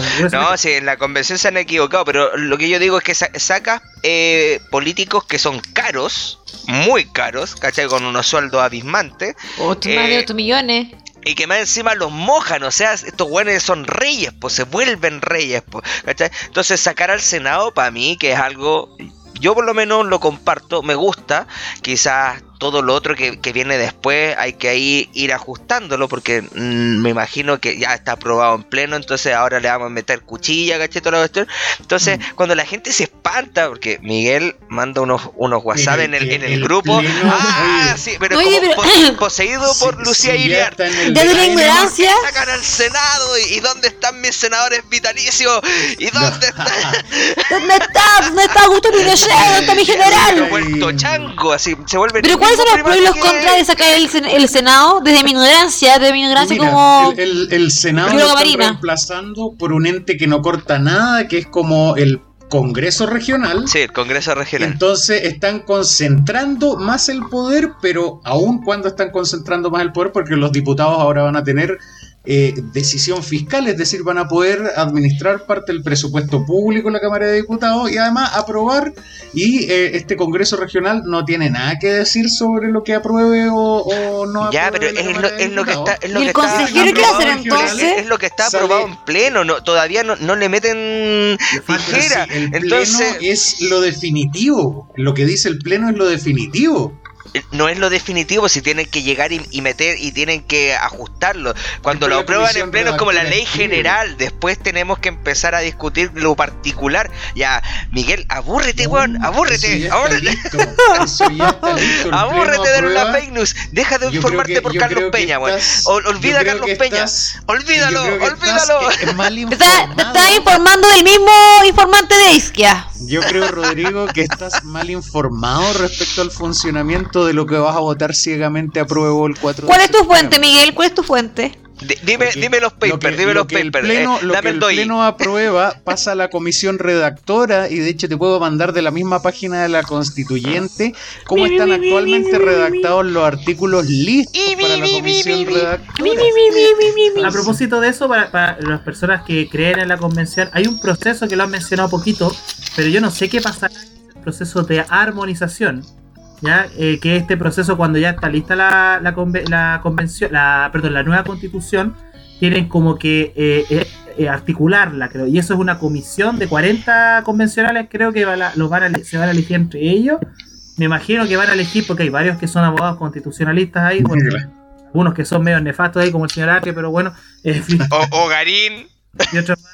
Bueno, no sé, ahí también.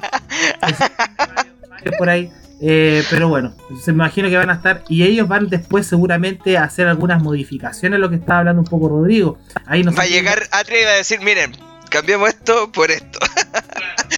va, va a sacar el proyecto eh, que como que lo que había hecho con Bachelet que la tenía lista la, la, la Sí, la tiene, la tiene. Está Pero- descrita en el otro modelo, un libro que escribe junto a Alfredo Joañant, en Claro. que efectivamente escribe su modelo eh, basado en su proyecto constitucional. Eso es un hecho. Y era parte de la hoja de ruta de Michel Chile. Claro. Eso. eso. oye pero chiquilla a propósito ustedes que, por ejemplo Rodrigo Francisca eh, ¿qué explicación le dan ustedes a que la encuesta ojo eh, dándole la razón a la encuesta porque también podemos dudar de ellas pero si le tuviéramos la razón que ahora está marcando más tendencia el rechazo eh, ¿cuál es la explicación que le dan ustedes a eh, porque ya sé más o menos lo que puede opinar Miguel, pues, yo- pero ustedes, por ejemplo, chiquillos, ¿qué piensan? ¿Por qué creen que está marcando más tendencia el rechazo? O sea, Para, para la CC, rechazo del. del plebiscito salía. Yo tengo dos teorías. Una que es Cadem. Y, y la otra. Fue la que mejor le dio a la presidencial al final. No, Miguel, no, nada que ver. Acuérdate que Dan salía que primera vuelta estaba. Eh, no, por primera vuelta estaba casi efectivamente. No he dicho nada. Pero no, Cadem no la chuntó mucho. De hecho, como que las primeras veces, la primera encuesta, semanas antes de la presidencial, no le estaba chuntando tanto. Al punto que lo que decía Marta Lagos, que ahora dudó un poco de ella, pero ella decía como que, ella siempre decía, fíjense el votante probable, y, y cada nunca como que em, mostraba el dato del, del votador del votador probable, iba a votar Perdón. efectivamente. Sí, claro. Es que Ya, la pero- te decía con un te doy, te, te doy una opinión con un intervalo de confianza de 115%. Claro. ¿Cuánta plata recibía el gobierno? A lo mejor era la. De la Marta. No, no, no, pero. no, pero tú dices que, eh, ojo que igual Cadem le acertó en las últimas, tienes razón. en las Sí, eh, un desastre Cadem. Y después como que algo hicieron y la acertaron. De hecho, eh, Cadem daba por ganador a Boric, pero no con el margen que ganó. O sea, le daba un margen claro. Y, de, de ganador. y decía que Daniel Jaude iba a salir presidente en algún momento. Y que. Lavín, Lavín y Jadwe. Y Lavín, ¿cachai? Oh, me- Sí, ima- se imagina, se se imaginan un. Ya, un mundo entonces, así. que y hubiese volviendo- Lavín y Jadwe. Ah, Y volviendo, parece, parece, no sé, no sé. No, ay, no, pero hubiese- y- hubiese estado difícil, y creo que era muy Jadwe extremo en- esos en- dos. Dando jugo en Venezuela, man, esa weá, Ay, oh. Pero si por eso Jado está tan picado, si Jado yo creo que esa- él se, se mentalizaba ganador. Porque si hubiera sido así como eh, Jado de Lavín, yo creo que hubiera arrasado Jado y hubiera 60%. Si Lavín ya es. Bueno, pero no fue. No, yo creo que no, yo creo que sale Lavín. Lavín no. Sí, yo creo No, que no, salía no, yo, Lavín. yo no sabría decirte, yo tampoco sabría decirte. Mira, mira, hay, hay tanta, hay un millón de personas, tú dijiste que le tienen, no le gusta el conservadurismo, y Lavín no es conservador en ese aspecto. Pero eso no se Eh, lo cree. Escúchame, Es un travesti, es un travesti político. La- Lavín era, Lavín era capaz de decir, no, yo voy a hacer como yo cristiano, ustedes me dan lo mismo, con tal de tener el poder, porque Lavín sacrificaba esas cosas, no Cast. Y segundo, que también existe como un palo, o yo diría que más, de personas que odian a los comunistas. Tanto Mm. así de que Boric, le, pero le voló la raja a Jadwe en la cuestión porque hubo mu- mucha gente de derecha, y yo conozco a mucha gente de derecha, que Mm. votaron por Boric. Sí, eso es verdad. Estamos de acuerdo contigo. estoy con- Pero, por ejemplo, tú, Rodrigo, ¿por qué crees tú que está marcando más tendencia el rechazo? ¿Es, es por la CADEM que está.? Porque entendí que No. Francisco. El factor es CADEM, o sea, CADEM está llegando a la gente y se cree eso. No, no, y, y también hay un, un- un tema como comunicacional donde igual se han mandado hartos papelones el, el ACC. ¿Cachai? Desde que nació, la weá desde el Sí, día yo, uno. yo encuentro que por ahí va la cuestión, el- los papelones, el payaseo, el... El eh, te diré, eh, la Tere Marinovich. Pelao Bade le hizo El mucho daño. Eh, Sí, qué pena. eh, yo creo que es una mezcla de cosas, es una mezcla en- entre los errores no forzados de la izquierda más, más, más como ultra, porque no sé si radical, porque radical viene de las raíces, otra cosa, pero la, la ultra izquierda de, que está en la constituyente, más los personajes que conocemos que son objeto de burla, más... Eh, yo creo una sumatoria de cosas. Aparte que como que se ve que les falta igual como mucho y están como muy pronto a terminar. De hecho, mm, eh, les queda poco tiempo. Yo, diría que no les falta tanto. O sea, ya, ya están votando la... Para mí no le falta tanto porque hay que rechazar solamente. no, porque se, no, porque se ve que han ido tirando artículos listos del Pleno y eso es lo que le trato de decir a Rodrigo y Rodrigo cree que esos artículos van a cambiar. Esos ya están listos, weón. No debate prácticamente iniciativa vota, iniciativa vota, no, no debate, no tienen tiempo. Bueno, y es lo que yo le digo a Miguel, que si la weá sale así como él piensa, la gente va a rechazar, punto. Porque, eso, es lo eh, que muestran las encuestas. Por eso se activaron los amarillos por Chile, que en realidad yo creo que sumaron porque los amarillos son una tropa de hueones. Son bien transversales. Son una tropa de hueones. No, no, no le encuentro que sean una ahí, que la Rodrigo. No, no, yo no encuentro que. Cristian Barken, ahueonao. No. Escúchame, ah, no puede ser tratado así. No, no, Rodrigo, yo creo que, qué pena. Pido disculpas. Más, Rodrigo, más, más empatía, por favor. Ya, se lo, se lo voy a decir en, en lenguaje de la belleza pensar. Estulto. no, yo creo que. Safio. Igual que tuvo la mala patada de que como que eh, promovió mal el, eh, eh, su idea. Porque el joven el caballero igual le pone. Igual florerito, florerito. a los narcisos yo los huelo. Y yo por eso lo agarro mal huevo. Ay, ay, el, el, psicólogo, el psicólogo de, de personalidad, el, el, analista, el analista. El, ¿Tú, qué opinas de, de, los narcisos desahogo, Fernando? ¿Qué eh, opinas de los narcisos en la política? Son, son buen elemento, ¿no? O sea, yo creo, mira, eh, lo voy a decir en términos un poco feos, pero eh, creo que representa la doctora Cordero, que pero ella lo dijo así, mira, mira, escucha. Eh, dijo que la política es una cloaca. Es una Por supuesto.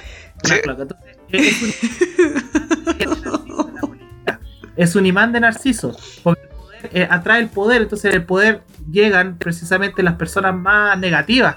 Entonces creo que eso es, pues, tú si eres psicólogo puedes aprender mucho de psicopatología si te metes en política, porque ahí ves cada caso lleno de narcisos. Eh, de hecho ya salió uno, porque es Sebastián Piñera. Boris no le veo tanto de eso, pero, sí veo otras características. Eh, y que así, che, yo sí le veo algunas características de esas, sí, eso sí, sí le, le veo. Quizás no sé si tantas, pero le veo. Eh, y hay varios, pues, varios, varios, varios. O sea, el, eh, acá también le, veo también esos, esos rasgos. No, pero hay eh, gente que derechamente, derechamente como que buscan llamar la atención haciendo show. Porque a los que yo agarro para el huevo. La, que, la Karina Oliva. Yo creo que ella quería pasar piolita eh, y, se tuvo que exponer. Eh, otra cosa, ella está pasando hambre, ahora hagámosle una colecta. Para un desayuno. Para un desayuno. Este, este podcast se lo vamos a dedicar a ella. Todo lo que recopilemos se lo vamos a dar a ella como donación. Sí. Vamos a tener que vender nuestras Thermomix para para, para poder. Vamos a hacer comida, eh, vamos a hacer un completo con la Thermomix, vamos a hacer una completada, eh, vamos a hacer una tellinata con los Thermomix. También. Desayuno en Thermomix, buena idea. Oye, yo quería agarrar lo que decía de Saúl, que Boric quizás no es narciso y es cierto, y, yendo un poco más atrás lo que hablábamos de los votos, igual la historia de Boric es como Mr. Bean presidente, ¿eh? y es como Mr. Bean presidente porque en primera vuelta le tocó con puros papanatas que no podían ganar y Jadwe, entonces fue como que Boric estaba así como el tontín ahí y, fa, y ganó a Jadwe porque no iba a ganar eh, o sea, la, primera vuelta era entre ellos en realidad y después se metió la concertación. No, si esa, esa acuérdate que fue. acuérdate que este, este podcast nace de cuando el Frente Amplio no eh, llegó a un acuerdo con la exconcertación y los partidos de la exconcertación y salieron con el PC. Y las Eso, eso, eso produjo de que exista este podcast. Mm. Exactamente, exactamente. Porque yo lo encontré la guama imbécil y le, comenté a los chiquillos y ahí, ahí nació, pues. Bueno, y efectivamente, es, ese problema, bueno, y después llegó a la segunda vuelta y claro, de nuevo el peor es Napo, entonces Boric está gobernando con una gran masa votante que en realidad votó por él porque era superior en nada. Entonces el weón llegó casi, entre comillas, por una casualidad ahí de conjunción de errores de otros sectores políticos que llevaron los candidatos equivocados en el momento equivocado. Entonces, como está ahí y tiene así toda esta, este, esta gente que el peor es nada, al tiro lo van a cuestionar porque no esperaban, o sea, cualquier cosa la van a ver como un error de su parte. Más aún habiendo gente que lo asusó tanto y que el weón era tan bacán y que, que, que, humano el presidente y que va... Y, ahí tenía un caldo de cultivo que es, muy fértil para el hate, po. Y políticamente él no está gobernando ni con los socialistas, ni con el PPD, ni con la democracia cristiana. Él eh, decidió al inicio de toda esta cuestión gobernar con el PC nomás.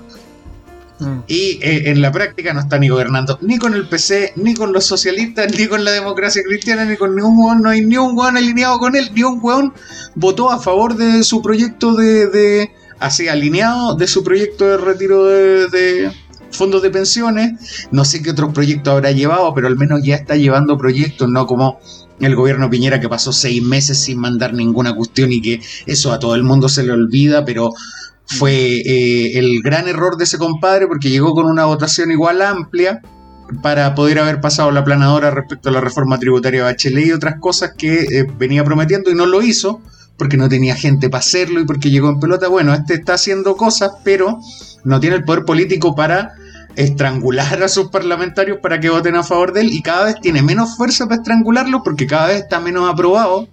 Entonces, seguimos viendo la crónica de una muerte anunciada y era una crónica desde el día en que ganó la elección de que no iba a poder hacer mucho, más encima del contexto se lo está comiendo y aquí estamos, aquí estamos con Mr. Big presidente y eh, frente a un desastre que cada día vamos a ver más cosas desmoronándose mientras la constituyente también hace lo suyo en esta teleserie aburrida y mala. No, y lamentable, es lamentable también la, la, performance de la derecha, porque estamos diciendo, no, el gobierno y toda la cuestión, la performance de la derecha, pobre, pero así, pero eh, sí, ya de niveles escatológicos, la, la, una, derecha... oposición populista, eso es la derecha actualmente, una oposición populista. obstruccionista, por ejemplo, con la convención, ¿para qué fueron esa tropa, bueno, la Tiri Marino, aquí chucha fue la Tiri Marinovich para allá, bueno, ¿a qué fue? Porque, porque está bien ser obstruccionista respecto a las cosas que van contra tu idea. Pues en ese sentido tenía que haber una representación transversal. que, la, la, la, Tere Marinovich, la Marinovich es la encarnación de esta de, de, de la falacia de la paloma ajedrecista. ¿La conocen? La, la metáfora. La, conocen? La paloma. La, paloma ajedrecista. Acuérdate que no escuchan mono. Acuérdate que no escuchan mono. Tú juegas, tú juegas una partida de ajedrez. Yo no sé jugar ajedrez, así que soy otro mono. Eh, tú juegas una partida de ajedrez con la, con la paloma. Y la paloma es capaz de ganarte la partida de ajedrez solamente por el hecho de cagarse en el tablero y pasearse como triunfadora. Eso es Tere Marinovich en la, en la convención. Entonces, también Digámoslo. hay, que ser sincero, hay que tener honestidad intelectual. No, pero sí, una doctora, una doctora, ¿cachai? En filosofía. haciendo ese tipo de cuestiones. O sea, yo insisto en que gracias a Dios, gracias, gracias a Dios sabemos que la universidad en la que estudió vale, pero hectáreas de verga. Eh, ¿En qué universidad estudió? ¿En la de los Andes? En la de los Andes.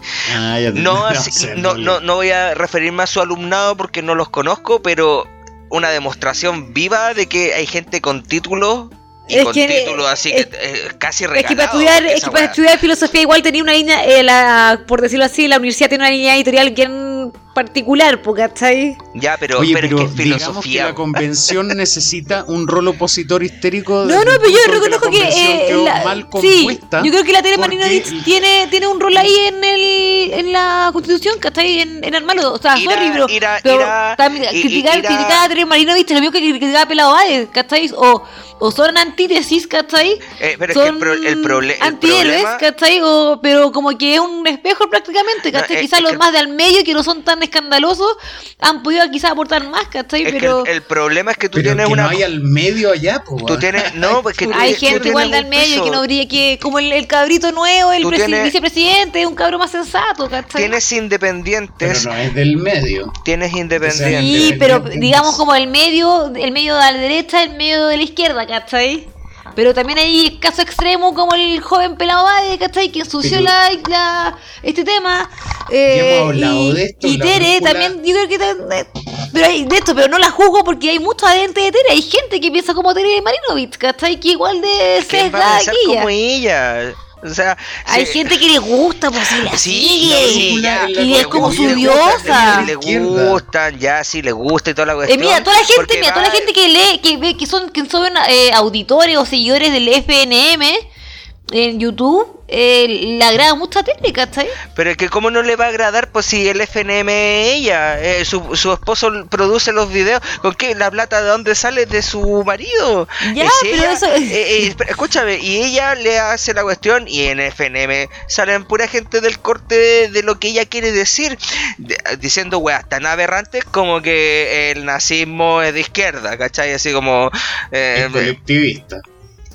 Ya vamos, vamos a empezar, no quiero entrar ahí, de verdad, hermano, no quiero entrar ahí. No, no, por eso. No, quiero entrar algo- ahí. Mira, lo único, que- lo único que eso, sabemos eh. es que se pelearon con, lo- con la Rusia comunista. Ya, dejémoslo ahí. No, ya, para que, ahí, pa' que- ahí vamos a algo entrar, que pa' que vamos a dijo entrar. desahogo, ¿Mm? que es algo que yo quiero rescatar, es que el liberalismo defiende el individualismo y varios hueones de izquierda y derecha defienden el colectivismo, los nazis, los comunistas, los socialistas.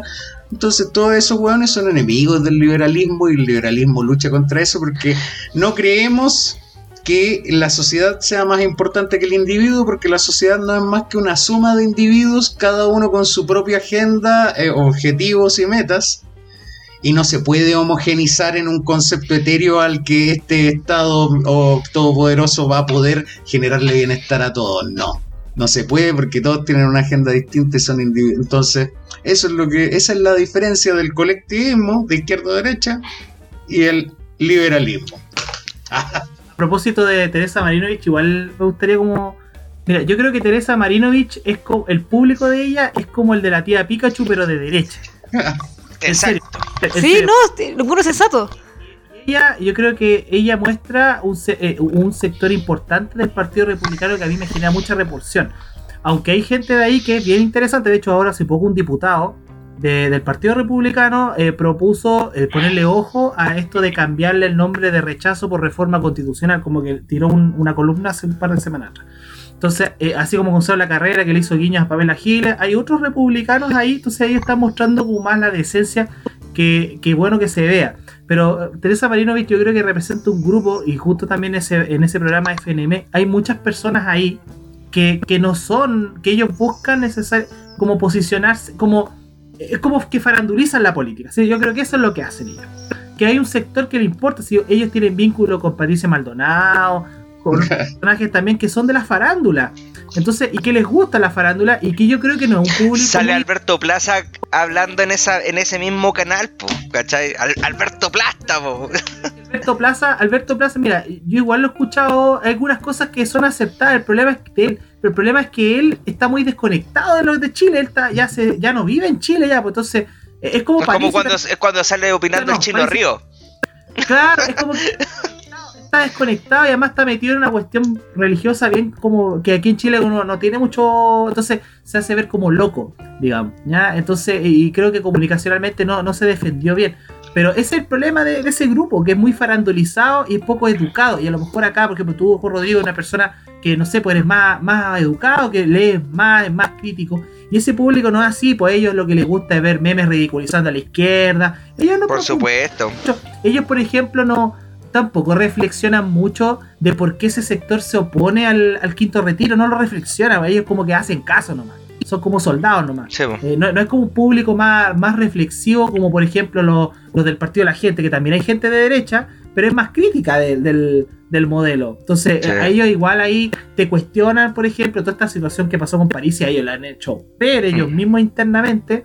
Entonces, creo que son públicos distintos y que, que de alguna manera, claro, representa, como decía Francisca, sectores de la población que yo encuentro que igual es como que habla, pucha, que es importante la educación de calidad, pero bueno, es lo único que me deja ese grupo, ese grupo de personas como, pucha, que lata que, que Teresa Marinovich haya llegado a esa instancia y no otro. Pero yo recuerdo muy bien que en el Partido Republicano había personas que tenían estudios, tenían doctorado, eh, eran profesores de Derecho Constitucional y que eran postergados por ella. Entonces yo digo, pucha, que fome, que fome que, esa gente haya quedado atrás, incluso en, la en el financiamiento. Esto me costó mucho, mucho rechazo de ello. Yo una vez denuncié un video de otro canal de Argentina que hablaba de cómo distribuía las platas. Los platas del Partido Republicano se las destinaron a los mismos de siempre y a los que, eh, me acuerdo, 10 millones de pesos en campaña a la señora Marquesi, que ahora es diputada, solo porque ella era del, del clan Cast, digamos, de estos que fundaron el partido, y a otros personajes que eran profesores, varios. Eso es nepotismo. claro, y no, y que el nepotismo, y Cast llenaba la boca del nepotismo y el nepotismo. La Teresa Marino también, y a su hija le dio unas boletas también y salió y no dijo nada, porque ese es el problema de ellos que tampoco reconocen estas cosas, se quedan callados. Entonces, claro, ese es el problema de ellos, porque farandulizan la, política y eso también se ve en la izquierda, también se ve con... sí, por supuesto. Que, que como sea, ahora veamos cuánto futuro va a tener, porque Teresa Marinovich ha generado ruido, pero no sé si si llegue a algún buen puesto lo que hace. No, a lo, que yo hablo es que ella está constantemente como obstruyendo, entonces como que se van pasando la posta, vamos obstruyendo, vamos haciendo un escándalo de cada cosa que ocurre, eh, tratando de desinformar porque al final lo ocupan, es su herramienta, eh, de ellos eh, siguen el, manual Steve Bannon así, pero al,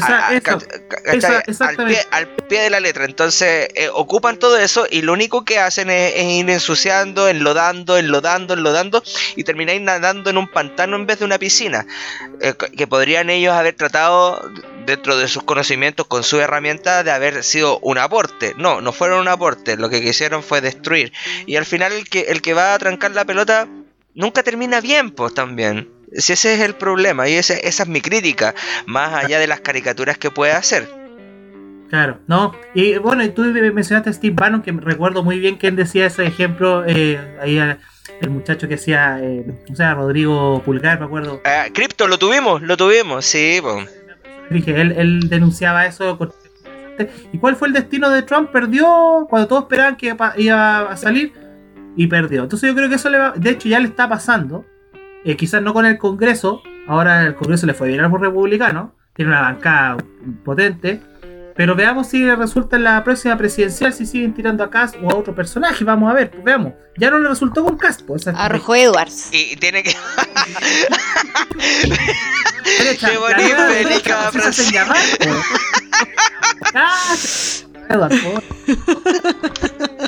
El huevo con más carisma. Claro, el rojo de derecha. Qué rico. Es el problema de la derecha, así como en realidad yo insisto que la derecha que existe en Chile no me identifica para nada, pero estoy frito, pues estoy obligado a que eventualmente el próximo gobierno va a ser de izquierda porque qué personaje presidenciable decente que tenga alguna cercanía con el liberalismo existe en este puto país. Hoy tengo que hacer, tengo que hacer un, un llamado de alerta, llamado de alerta a la gente. Cuando Miguel recientemente estaba respondiendo algo sobre el liberalismo, yo quiero hacer eh, una separación súper grande acá, porque es súper importante dejarlo en claro, que el liberalismo es una casa mucho más grande que solo la economía. Entonces, cuando estamos todos hablando de, ay, yo soy liberal y que el liberalismo acá toda la cuestión, yo me quedo callado porque en realidad entiendo, eh, para mí el liberalismo es una es, parte como una doctrina filosófica, más allá de una doctrina estrictamente económica. Uno puede ser liberal y también puede tener eh, pensar, eh, eh, pensar en que, por ejemplo, con, con políticas de izquierda, para que no me vengan a robar, porque me carga ese, no, es que yo soy liberal, no, bueno, eres liberal, bueno, eres un libertario o un anarcocapitalista, o, eh, y, podemos, empezar, podemos, empezar a clasificar como los metaleros, no, es que a ti te gusta el, el Swedish, eh, el Swedish Technical Death Metal de la escuela de Gotemburgo, ¿cachai? No, o sea, como que vamos clasificando. Y, usted, y ustedes mismos son los que, espérate, espérate, como que yo soy de no es que yo soy heterosexual, demisexual y, y Sí. transgénero. Eh, Es sí, como yo soy de izquierda, pero de derecha. Pero de izquierda, pero soy un poco de derecha. Las clasificaciones, eh, yo creo que es lo peor que, que nos ha entregado. O sea, sirve para, para tener una idea, pero si te, eh, te riges solamente por la clasificación, se pierden muchas ideas ahí en el medio. Eso quería hacer el, paréntesis. les, recomiendo, les recomiendo que hagan el test político del gentil hombre, así se llama, búsquenlo, porque te da un espectro mucho más amplio, porque está- hay dos grandes conocidos, que el Political Compass, que hace este compás, ¿cierto? Eh, este plano cartesiano, por decirlo así, está Muy buenos memes ahí, muy buenos memes ahí. izquierda, la derecha, la parte autoritaria o libertaria, digamos. Eh, está el, el, digamos, el, el gráfico de Nolan, también que te da el liberalismo, la derecha, la izquierda, el totalitarismo. Pero el, el espectro político de- del gentil hombre es mucho más amplio que eso, así que puedes eh, situarte ya sea en derecha, centro o izquierda, en lo distinto. Si tú eres más, apuestas más a la acracia, ¿cierto? Como la eliminación del Estado o a la existencia de Estado, si eres más conservador, progresista, se los recomiendo para que vean de dónde. A lo mejor tú salís liberal por Rodrigo, a lo mejor liberal. O sea, es que yo. No, es es que, que. es Liberalismo, que yo, es que, es que yo claramente soy una persona liberal, pero yo soy de izquierda. Liberalismo, por ejemplo, ese es el liberalismo. Eh, y yo, yo, yo soy un. eh, yo, a mí me. me- Parisi, ¿eh? como Franco Parisi, ojo. No, Fran- Fran- No, no, pero Fran- aquí hay que Franco uno ahí. Parisi es el primero que anda hueveando con que el Estado y, y- y el y no y es populista aparte. Yo no soy populista, po. yo, yo soy más pragmático. Yo eh, todo va a ir mal y, y si resulta bacán, ¿cachai? Pero nunca te voy a andar prometiendo huevitas. O sea, No. por lo menos ese es mi. ¿Ah? Liberal clásico a lo mejor va a salir, porque ese es como más de centro. Ahí hay que ver. Claro, es que ahí también hay que hacer la salvedad que Rodrigo Lo que otra pasa es vez. que la izquierda y la derecha no existen tampoco porque te puedes clasificar en globalista o, o, o proteccionista. No sé, hay, hay, tan, hay tantas líneas y hay, hay tantos polos por los cuales que tú te puedes Es- clasificar que para mí es más cómodo decir soy de izquierda, ¿cachai? Pero... Pero hay, hay otras ideas que, por ejemplo, que mira, te voy a poner un ejemplo, que la gente igual también tiende a, a ser muy sesgada, muy, muy es- de encerrar y es como, oye, como que invito a la gente a ser como un poco más abierta de, de mente y, y dejar como de encasillar tanto las cosas, porque como que ahí se genera también los malentendidos, las peleas tontas. Porque, por ejemplo, aquí Rodrigo, Rodrigo es este, considera de izquierda, pero eh, él, él se, si no me equivoco, según unos eh, podcasts anteriores, capítulos anteriores, eh, él dijo que él no estaba de acuerdo con el aborto. po. Sí, yo no estoy de acuerdo con el aborto. Entonces como que hay muchas, o yo creo que aquí se dan dos cosas. Hay mucha gente que No, diría como, ay, ¿cómo, ¿cómo te consideráis de izquierda? O diría como. ¿cómo te consideráis que, cómo estoy a- a- en contra del aborto, ¿cachai? Ahí Lo que como que pasa a mí... que estoy en contra del aborto, pero por acto seguido, eh, yo en mi calidad de hombre tengo muy poco que decidir en eso. Pero ¿No? tu, tu argumento Eh, no, está- es, es re bueno. Es que, es que eso. ¿Eres- Pero si, la, de Ñuñoa? pero, si la, gen- pero si la gente si la gente quiere abortar, yo no soy quien para impedírselo. Pero tú, claro. No, no, no, yo no, no, no, no puedo, o sea, no sé, no, no puedo votar a favor de un paro o de alguna cuestión si la gente es la que no quiere, pues, ¿cachai? O sea, como que yo le voy a imponer, ah, es que no, es que lo que yo digo o lo que yo pienso o lo que yo creo, que es lo peor de todo, que es lo que yo creo, que es mi fe, o yo no soy cristiano, pero para poder, para poder encasillar todo el tema de lo que son las cosas que son personales, el ámbito interno que es privado. Yo, a mí me gusta, eh, no, a mí no me gusta el trap, pero no por eso lo voy a prohibir. ¿Cachai? Y eso es sensato, yo lo encuentro sensato y ojalá la gente siempre pensara así y, y lo aceptáramos así, pero como que la gente se empiezan a ofenderse porque, porque hay Rodrigos que, que son, tienen esos gustos, por decirlo así. Ojo que no, hay en los liberales, incluso entre libertarios, hay opiniones divididas. Porque, por ejemplo, si vamos al anarcocapitalismo, que le gusta Rodrigo, vamos a convertirlo. me encanta el anarcocapitalismo. Murray Rothbard, que es uno de los, funda- de los que empezó a hablar del anarcocapitalismo, él en su libro La ética de la libertad lo dice súper claro. Él dice que eh, un- eh, el feto es un invasor del vientre de la madre. ¿Ya? O sea, eh, porque no hay que olvidar que el anarcocapitalismo es propietarista. O sea, el valor más importante es la propiedad privada. Por eso te preguntaba. Y existe la propiedad privada primaria, que es el cuerpo. Entonces, ¿quién es dueña del cuerpo? En este caso es la mujer. Sí. Y, el, y un feto puede ser, por ejemplo, en el caso de una violación, puede ser considerado un invasor. Por lo tanto, la madre hace uso legítimo de su derecho de propiedad de expulsar a ese invasor si estima conveniente y está haciendo uso de su derecho de propiedad, que en este caso es de su, de su cuerpo y de hacer uso, digamos, de su cuerpo. Entonces, ese, ese es un argumento, digamos, que, que es propio del libertarismo y también algunos liberales sostienen lo mismo porque también creen en el derecho de propiedad. Ahora, ¿qué pasa? Que hay otros que sostienen el derecho también a la vida y hay un debate ahí, porque también hay liberales, yo creo que tampoco te sitúas el, ser liberal o no si está, eres a favor. Eh, y yo creo que no es que seas pro aborto, sino que eres pro elegir. Ya que hay un concepto incluso que lo hizo muy común la eh, famosa Gloria Álvarez cuando tuvo ese debate con Agustín Laje que hablaba del pro-choice, pro-choice. El pro-elegir, en el fondo tú le dices a la mujer que elija, ¿ya? Y también hay que considerar que la elección del, del abortar es una decisión muy difícil para la mujer. Es muy difícil, o sea, también hay personas que creen que, que lo dicen muchas personas muy, muy conservadoras que como que es una decisión fácil y no. No, no, es una decisión muy difícil donde la mujer incluso está en conciencia del trauma que significa hacer eso ¿Y de que puede morir? y que puede morir, no, y si vive, el trauma que va a tener para sus parejas, para eh, ser madre de nuevo, o sea, e- es una decisión muy complicada. Entonces- y cachai, Eh, ellas cargan con un- e- ellas cargan con una cruz que los cristianos no son capaces de, de entenderla, ¿cachai? Ca- ca- eh, eh, eh, ¿Cachai que es así de de, de, de, mm, de grosso el error que, que están?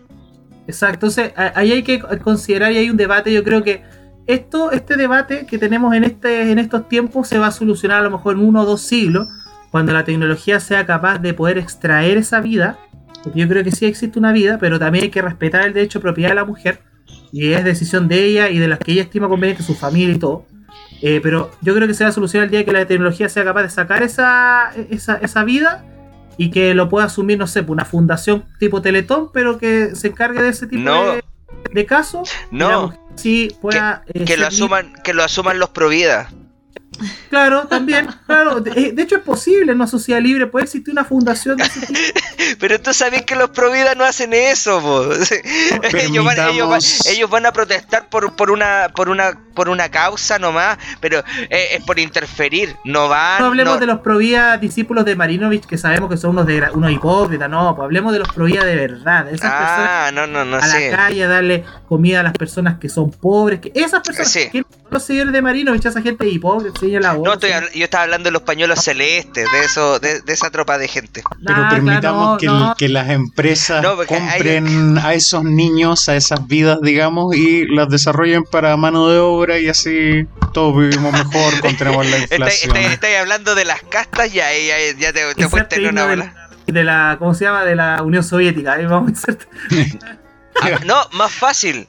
El- que, que compren esos fetos y después lo hacemos hamburguesa y, y- y- Oh, ya no. También, también, acuérd- acuérdense No, tú que era dijiste la la Unión Soviética, po. Tú dijiste la Unión Soviética, entonces tenemos que tenemos que ponernos el a jabón, tono, el jabón los judíos.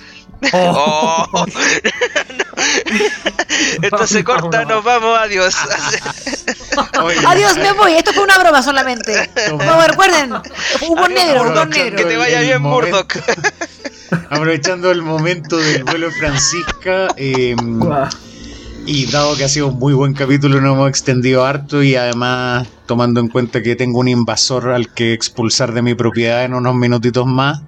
eh, eh, No, es Creo entender, no, no aclaremos. creo entender lo Yo, que te yo creo que está más muerto que vivo. Eh, aprovecho entonces de dar paso a las reflexiones finales con pauta abierta. Eh, le doy la palabra en primer lugar a Francisca. Oye, Oye, qué eh, dulce, Francisca, tú. No sé Una qué, dulzura. qué reflexión puedo dar, si igual está... Mira, lo único que puedo decir es que eh, yo creo que todavía hay que darle tiempo al gobierno, eh, yo creo que la gente, el pueblo, el pueblo tiene muy poca paciencia, dado las desavenencias, eh, contexto que estamos viviendo. Eh, por eso la gente también está quizá está eh, rechazando más eh, el gobierno de Boric. Pero aún así creo que hay que darle un poquito más, quizás dos meses más al gobierno de Boric para decir realmente que si es- está haciendo malo o no. Ya, eh, luego con la, con la CC, que no es Colo Colo, Eh, mm, espero que salgan cosas buenas ahí nomás. espero que salgan cosas buenas y nomás no sé qué va a pasar ahí. También tengo dudas. Lo bueno es que la gente va a tener derecho de rechazar si quiere rechazarlo, ¿cachai? Pero ojalá que también cuando tengan que venderlo lo vendan bien y ojalá esté clarito para con un resumen, un buen resumen del Ricón del Vago para entender todo lo que es la, la constitución. Eso, muchas gracias. Humor negro, un humor negro. Muy bien, ahora desahógese, desahógese en su reflexión final, don Fernando. Ah, ok, ok. Muchas gracias. Eh, no, primero que todo decir que muy buen programa, lo pasé súper bien. eh, me sentí como parte del, del panel, así que gracias ahí a, a Francisca, Rodrigo, Miguel. Gracias. Espectacular. Y muy divertido, me reí mucho. ¿Te va a llegar una Thermomix en algún momento? Ya se viene la Thermomix. La Thermomix viene, viene. Yo, yo sé que ellos van a llegar y decirnos, queremos auspiciar este programa. Una Thermomix, una Thermomix para cada uno. Por favor. ¿Qué más Y lo venderé. Y lo venderé. Y venderé esa Thermomix. Para ayudar a, a, a, a Caroli- ah, no, a Karina Oliva. Hay que ayudar A Karina Oliva. Vamos a hacer una rifa de Thermomix para ayudar a, a Karina. Bueno, y ma- mandarle también un saludo a todos los auditores que están escuchando este programa. eh. No, Y los no, que van a llegar, los que van a llegar, porque no, me imagino que vas a compartir la experiencia de Bueno. haber pasado. Gente muy letrada. Los que van a llevar a gente muy, muy letrada. Por supuesto. Muy no. crítica también. Muy me van a odiar. Oli. se va a compartir la, la- el programa y todo. No, lo pasé súper bien, interesante todos los temas y no, pues ojalá que existan espacios así donde podamos conversar personas distintas, yo soy de esa idea, porque aquí no tenemos que pensar igual, tenemos que ser capaces de conversar de distintas posturas, aquí ya vemos de varias, ¿ya? Eh, y ojalá eso existan más espacios así, porque lamentablemente el sector donde, donde se están haciendo el libertarismo en Latinoamérica, en Chile, viene de un sector que no sabe mucho conversar, que se asocia mucho a la derecha, pero yo estoy convencido y sé, digamos, que el libertarismo no es de derecha. Que dicen eso, no, no, no. No, no es de derecha, tampoco es de izquierda, ya es una alternativa distinta, ya, Eh, y que apunta principalmente a la libertad plena de las personas, la libertad plena, que tú puedas ejercer tu libertad sin que exista un otro que te critique, que un otro que te juzgue o que use al Estado para coartar tu libertad. No. Es lo que apuntamos los libertarios. Gracias por este espacio y que podamos, eh, eh, digamos, difundir esta idea y que muy buena conversación. Lo pasé súper bien. se pasaron. Muy bien, Muchas excelente, muy buena reflexión. Rodrigo, adelante con tu reflexión. Eh, reflexiones, eh, bueno, agradecerle a nuestro invitado, agradecerle a, a todos por el momento, por la charla, estuvo entretenido, me reí harto. Pero mm, eh, que- quiero quedarme con lo de eh, Karina Olía. No, no, no, no, no, la vamos a dejar tranquila.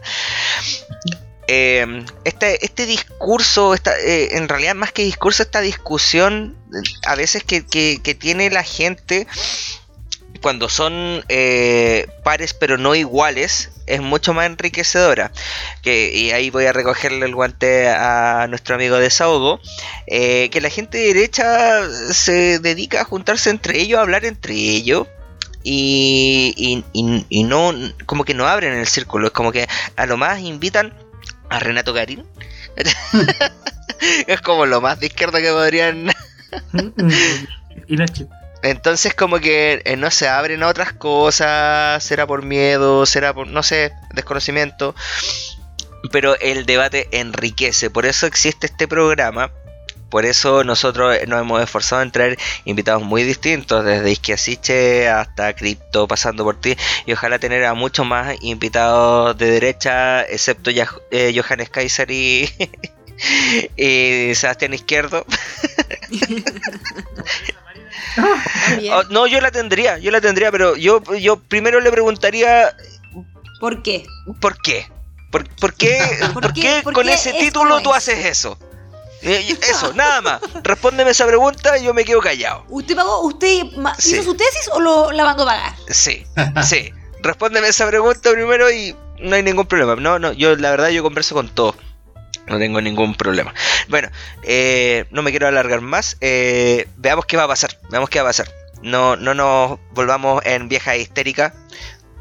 Veamos cómo van, se van dando las cosas, porque eh, si nos dejamos llevar por las noticias y por el sensacionalismo de las noticias, que es como una prensa deportiva peruana, una wea así más o menos es lo que estamos... bajo presupuesto para no Eh, sí. hablar mal de los peruanos. No, no, no, no, no, si no es nada contra los peruanos, es la prensa deportiva peruana que es súper sensacionalista, así como que clasificaron así, eh, bueno, así con nada y ya son campeones del mundo, le están ganando a Francia. Entonces como que, Envidioso, envidioso. bueno, sí hay un poquito de envidia ahí también. no, eso. Eh, ah, y chiquillos, no se olviden, eh, hay un podcast nuevo que estoy armando con el, ar- armando con el Armando. Valga la redundancia. eh, ex patriarcalmente hablando, un podcast que fue muy escuchado, que tuvo mucha escucha, que lo hacía con el Cesarito, y ahora estamos nosotros ahí haciendo un misceláneo de, de- de cosas, así que aprovecho de pasar la, la publicidad Aparte de la Thermomix. Y la Thermomix, no se olviden de la Thermomix. Eso, los quiero, chao. Buena, buena. Oye, yo aprovecho mi reflexión final bien en corto. Eh, imbéciles del Congreso, a ustedes me dirijo. El quinto retiro lo único que va a hacer es perjudicar a los que ustedes dicen defender. No lo hagan porque les va a salir caro hacia fin de año al gobierno, si es que están alineados con el gobierno, y como oposición, si es que lo son, por haber aprobado una política que va a generar descontento por el exceso de inflación y porque a la gente que es más pobre ya no le queda plata en su fondo de pensiones. Así que eso, gran capítulo, gran invitado, agradecidos, vienen pasando los ¡Te está bomberos buscando, acá. Así que no puede ¡Los ser. Vienen, comunistas! Dijiste invis- invisible al Congreso y ya te estás. vienen de la guillotinería, vienen por mí, vienen por mí. ¡Me tengo que esconder! ¡Adiós! Ya, primates no evolucionados. La pancha Chau, palestina, chau.